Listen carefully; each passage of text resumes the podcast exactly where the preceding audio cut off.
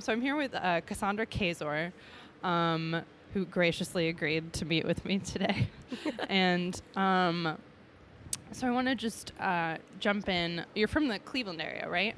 Yes, right between Cleveland and Akron. Okay, gotcha. How did you first get into music? Into music, wow. I know, it's like a big question. It's a saga. Well, my dad was a professional musician for a very long time. He is an electric guitar player. And he, you know, from the time he was 13 to the time I was born when he was 40, he gigged professionally, doing wedding bands and polka bands, rock band stuff. Driving dates. Yeah, yeah. And he also taught guitar lessons. So as a kid, I guess I had an immediate fascination with the piano. Because every time I went to my grandma's house, I wanted to sit and try to play it. Yeah. So between, you know, it kind of being in the family and being interested in it, my parents signed me up as soon as they thought it was a good time. So I started when I was 6. Nice. Yeah. At what point were you like, I think I want to keep doing this? I did not want to do art music. I wanted to do pop and rock music. Mm-hmm. And around the time I turned 16, I was just writing songs all the time. Started doing recordings, did some demos, and told my dad that I didn't want to go to college and I wanted to be a full-time songwriter. And my parents laughed. They laughed and laughed. They're like, that's a good joke. So I actually signed up. I enrolled in college to... major in international relations and minor in Arabic. Oh my goodness. So I took Arabic in high school. But I also auditioned for the piano program at Western Michigan University. And around the time I got in, just completely switched my major over to music. So I double majored in piano and composition. All right. Mm-hmm. And so I assume that it was sort of while you were in school that you were like, okay, like... art music, this might be okay. Yeah, as soon as I started, I applied to Western Michigan University as a state school, so mm-hmm. I wasn't supposed to start taking private composition lessons until my third year, but I asked if I could start early, so I started my second year, and I loved it mm-hmm. so much that, and I had really, really great teachers, too, who opened me up to, you know, electronic music and especially like multimedia art. Yeah. I was very, very interested in that. So I delved into that fully. Were there some particular more like art music type composers that got you interested in writing music, or was it more just you kind of got there via songwriting? Actually, I also my sophomore year auditioned for the New Music Ensemble mm-hmm. because I went to, and they were called Birds on a Wire. Okay. And it was all faculty and graduate students for a while, and I was a sophomore. Yeah. And I went to one of their concerts and heard just stuff I had never heard before. Mm-hmm. I don't even think I remember the program. There was probably I think there was a Pierre Jalbert piece on it. Mm-hmm. He's a University of Texas guy, and then yeah, that's the main one I think I remember. But I went and I auditioned, and when I was sent. The program for the following concert that I'd have to play is actually Zaka by Jennifer Higdon that I heard. And mm-hmm. I don't know if you know that piece, but the piano part is like all extended techniques uh-huh. and really weird funky sounds, but also rhythmic and poppy. Like she's a groovy composer. Yeah. And I heard that piece and I went, oh my gosh, like I want to write music like this. Yeah. I want to play music like this. And that really got me into new music. More. That's awesome. Mm-hmm. And are you at Roosevelt now, or? No, I took a 2-year hiatus between my undergrad and my master's, and I finished at Roosevelt in May of 2017. So congratulations. Thank you. I made it. You made it. So, and now one of the things that you do now, you're a part of Brunch Project Productions. Mm-hmm. Can you tell me a little bit what that's about? Sure. It's taken on many forms in the last 3 plus years. And currently what I'm mostly doing with it is putting on a concert series mm-hmm. of, I believe in multi-genre programming. So it's local Chicago composers and songwriters. Oh, cool. And so that's the main focus right now is I try to have a concert every other month. Mm-hmm. And I charge admission, and then I if the composers and songwriters bring a certain amount of people, then I pay them a stipend. Uh-huh. And so like you charge admission like just enough to sort of like cover the door, so to speak, and yep, then pass it on to them. Yes, and if there's any rental costs, cover that, and then as of the last couple concerts, I'm now able to pay myself. So nice. That's sort of, I mean, I don't want to say that's the goal, but like it's a goal. It is a goal. Yeah. And remind me, how long have you been doing the Musicians Who Brunch series? Started August of 2016 or September of 2016. Mm-hmm. Yeah, in my living room. Nice. And now it's at Atlas Arts. Is that what it's called? Yes, Atlas Arts Media. That's Matt Peckham and Aaron Gattel. Nice. And they've been just generously letting us use their space. And Aaron has his bartender's license. Yeah, I've heard about the cocktails. Yeah. Not the music, but I mean, I've totally heard about the music. I'm just teasing. Yeah. So and then now, so he can.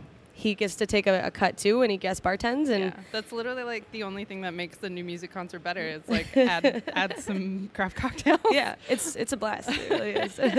And there's a concert this Sunday. Yes. Can you tell me a little bit about that one specifically? Yes, and I'm really really excited about this one. So it's this Sunday, mm-hmm. March 4th. At doors are at 1:00 mm-hmm. At Atlas Arts Media, which is in Ravenswood. And it's $15 per person, $25 for two people, so bring a friend kind of a thing. $3 mimosas. And I'm particularly excited about this concert. I don't know why this is, but most of the concerts in the past have been all male composers and songwriters, which is fine, and they're all amazing artists and good friends of mine. Mm-hmm. But after kind of looking back on that data, I guess, I thought... The stats. You're like, yeah. Oh, wait. It's like, I don't know if it's women feel more reserved about volunteering for things or, yeah. But especially with March 8th being International Women's Day, I thought, well, we should do an all-female program. Mm-hmm. So this time it's Heidi Jostin and Kelly Sheehan, who you mm-hmm. recently had on here, yeah. And Michelle Isaac, who is one of my peers at CCPA. So is Heidi. And Michelle works for the Chicago Sinfonietta, and they are also doing heavy, heavy female programming yeah. this year. Yeah. And they're doing a concert on Monday, March 12th in the city, also with a Jennifer Higdon piece on. Yeah. All female composers, and we've been doing some cross-promoting, too, because we have similar nice. Missions that way. So that's kind of a it's fun ladies thing helping ladies. That's yeah. what that is. Yes. Need it. We need it. I think, I mean, it's funny that you said, like, you know, that it's, you know, you're a woman and you're doing the programming for this project that is yours. And somehow you suddenly realized that there were a bunch of guys that ended up on it. Mm-hmm. And it's funny because on this podcast, like, I definitely, like, some of the first people I think of just because I do know so many men and especially white men mm-hmm. in music, in yeah. art music. And I have to be like, wait, no, like, I can't.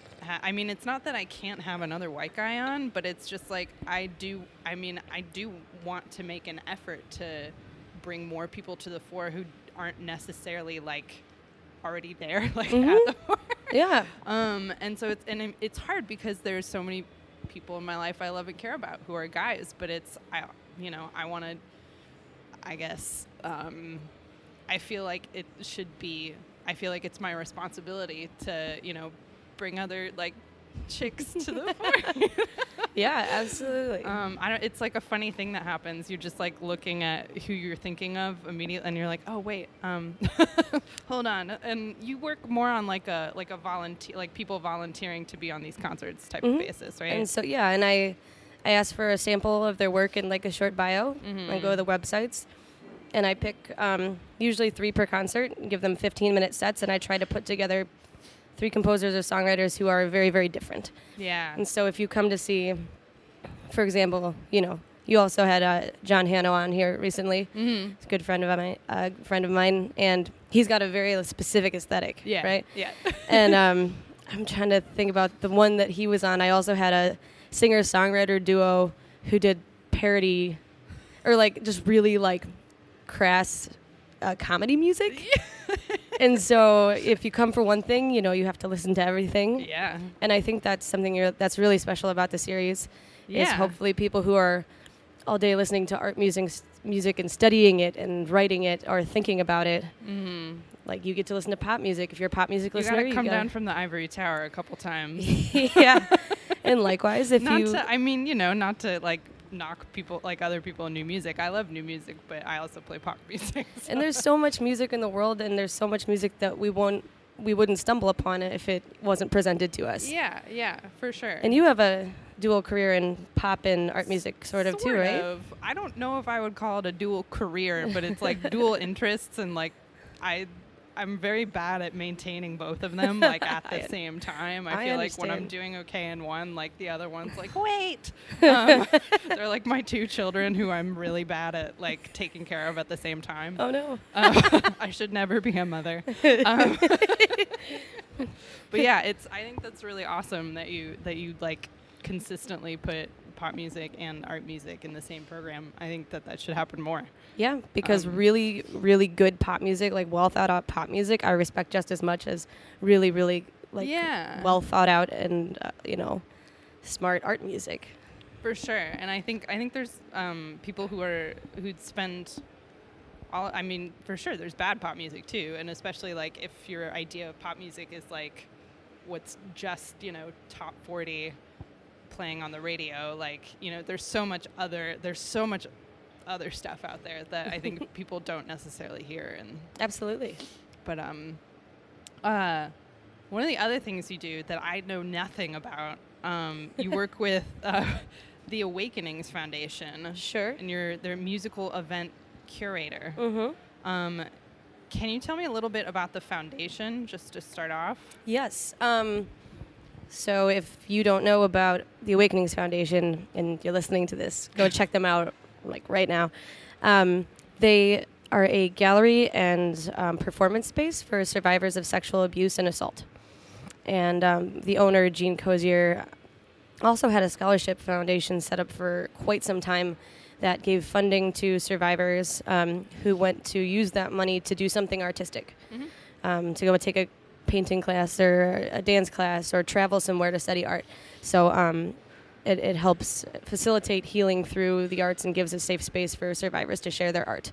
Because as Jean has often said, this type of art, a lot of it's uncomfortable and it's not wanted. It's not sought out. Right. But it's important to look at and listen to and experience to understand the experience of survivors in a better way. Yeah. Can I ask how you ended up working with this foundation? Yeah. So I applied for the grant mm-hmm. in 2014, right when I moved to Chicago. Mm-hmm. I was gigging full-time on the road at that time. Oh, my goodness. Yeah. And so anytime I'd come back home, I didn't really get to start making a social network until I quit my traveling job. Yeah. Because I was gone so much. So when I was home, all I would do all day was apply for grants and residencies and fellowships and all that. Yeah. And... I came across the Awakenings Foundation grant. It was the Judith Dawn grant. Mm-hmm. Excuse me. And what I asked for, they couldn't give me. Uh-huh. Initially, I asked for quite a bit of funding for rehearsal spaces because I put together a 7-movement multimedia art production about being a survivor. Yeah. So it was dance, film, performance art, and sound. Mm-hmm. And they said, well, that's a lot of money for renting spaces. We have a space. Why don't you just come do it here, and we'll give you the space with our schedule as needed, and we'll let you put on your show here. And nice. Yeah, it was amazing. And I did two performances back to back.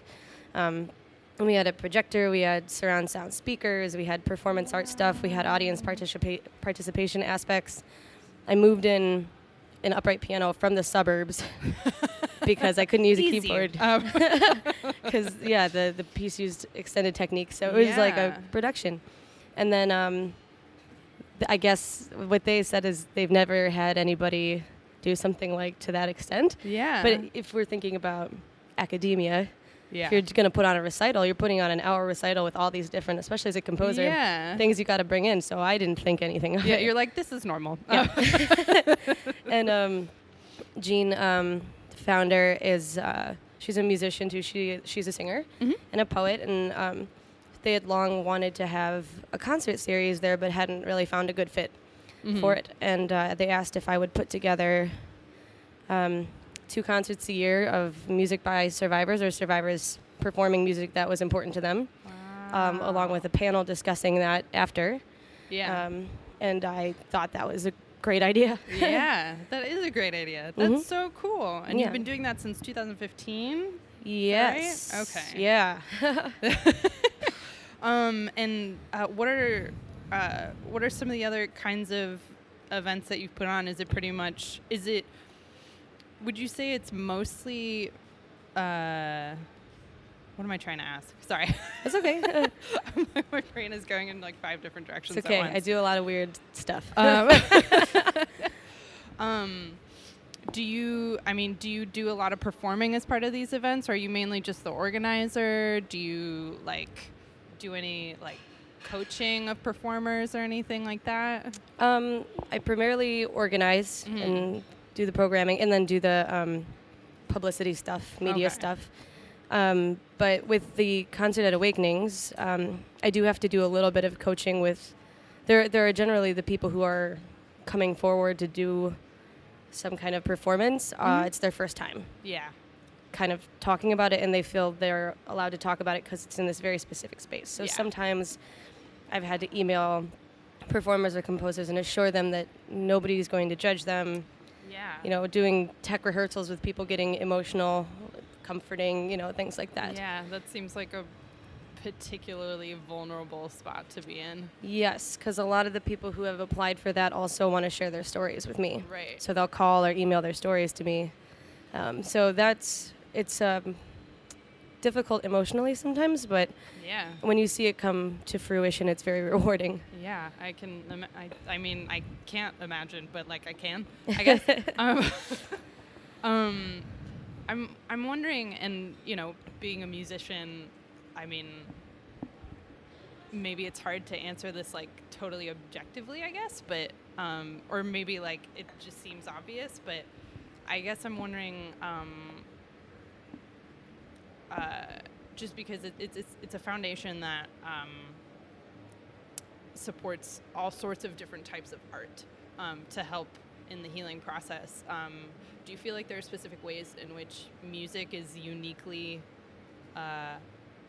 helpful to survivors in ways that other art forms aren't necessarily? Or I don't even want to say music's better than drawing, but that's not what I'm trying to say at all. But do you think that musical events are uniquely equipped to reach people? Or I don't, maybe that's a weird question.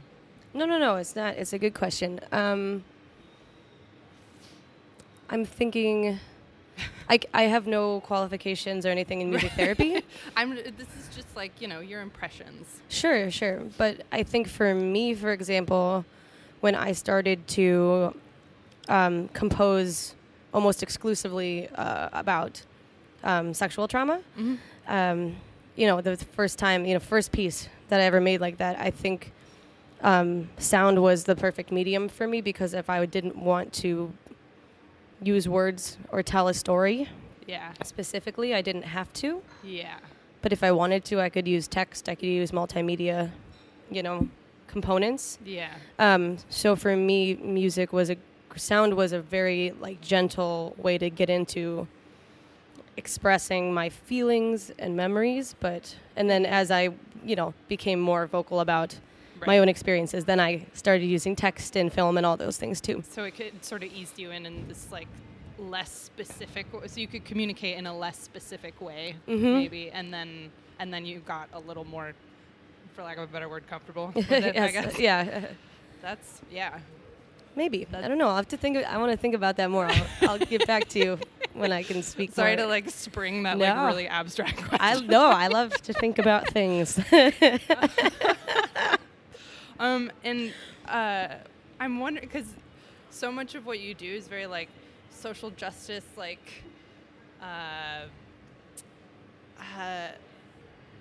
personal kind of stuff.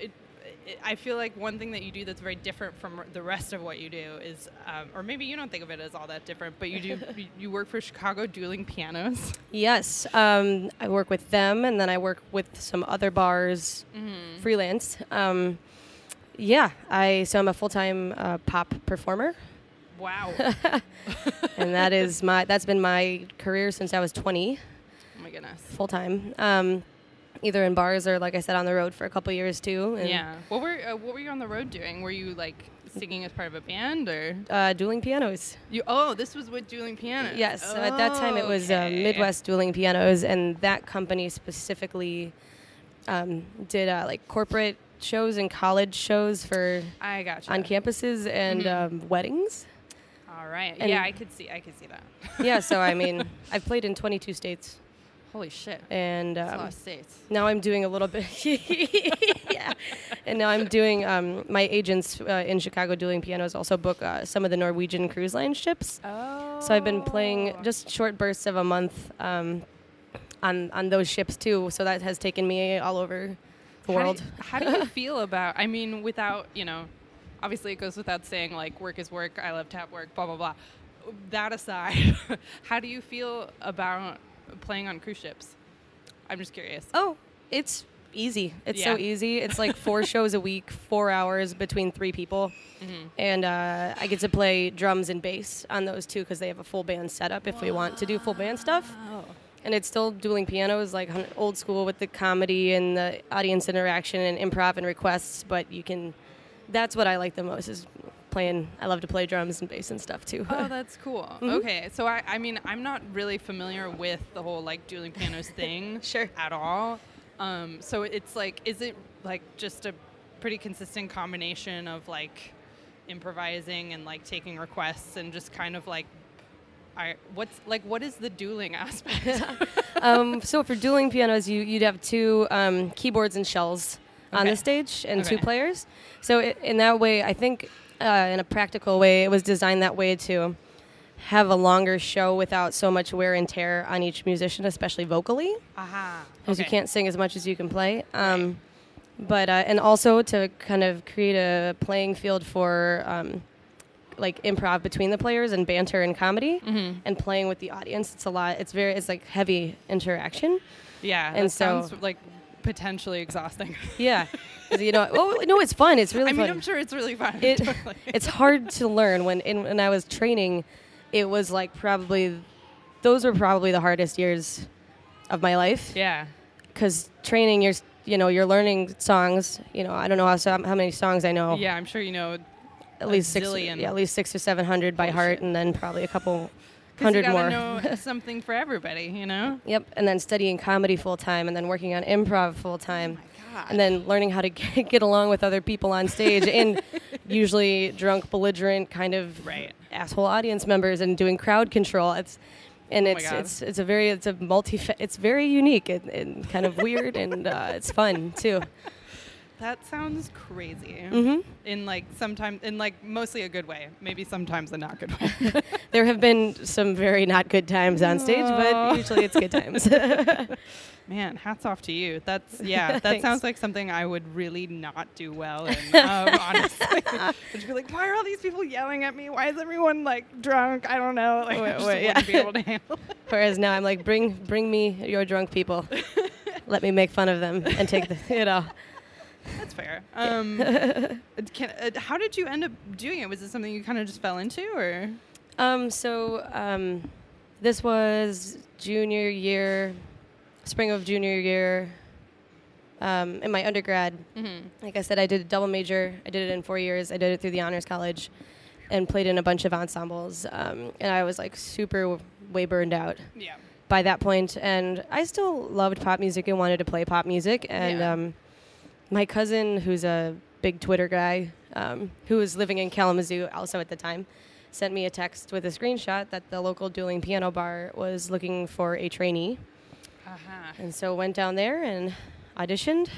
And you're like, hey. Very anxiously auditioned. Yeah. I remember I played Proud Mary and This Love by Maroon 5. Yeah, I'll never forget that.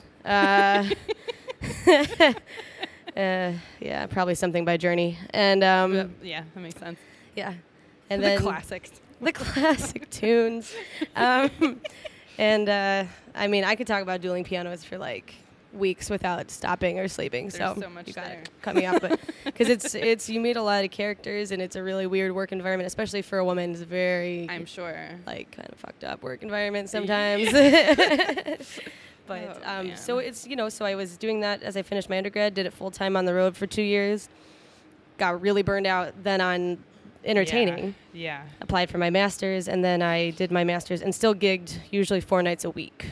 Wow. Between dueling piano bars, solo piano bars, restaurants, things like that. Oh my goodness. And then now I'm in the middle of what I think is another 2-year gig period. Wow. Trying to build up these concerts and trying to get some commissions and build some consortiums and still gig and pay the bills. So killing it. Trying to. Holy shit. Tired all the time. Yeah. Trying to kill it. I'm sure. Oh my God. I want to ask, do you have any other, aside, you know, we have Musicians Who Brunch this Sunday, March 4th, so the 4th? Yeah. And this is Musicians Who Brunch 7. Yeah. Number 7. Number 7 on March 4th. We don't want to confuse those two numbers. Yes. Brunch is always on Sunday. So we just remember that. Yeah. And so aside from that, do you have any other like projects or performances coming up that you want people to know about, that you're excited about? I'll have another Musicians Who Brunch probably in May or June. I'll start doing a call for that. Next Songs of Survival at Awakenings will probably be in the fall. It's called Songs of Survival? Yes, okay. That's the name of the series. And I'm going on my first artist residency on March 14th at the Jurassic Colony in California, so I'm pretty psyched about that. What do you are you working on a specific project there, or? I am writing a viola concerto. Just a single movement for fun, and for fun, yes. And then I want to do a multimedia film, electronics, and acoustic instruments piece on sexual harassment in the workplace. So I'm going to start putting out a call for audio and video samples for that. I guess this is the time to do that. That's the time. For sure. Not that it's not like a trend, but it's like, you know, it's certainly pertinent. Yeah. With things that are happening. I mean, it's really always pertinent. It's just like now all the guys are finding out. Surprise. Now they know. Well, thank you so much for taking the time to talk to me about all this really cool stuff that you do all the time. Thank you. And hopefully maybe we'll get to collaborate one of these days. I would love that. Super awesome. Cool. Thank you so much. Yeah, thank you as well. Thanks for inviting me.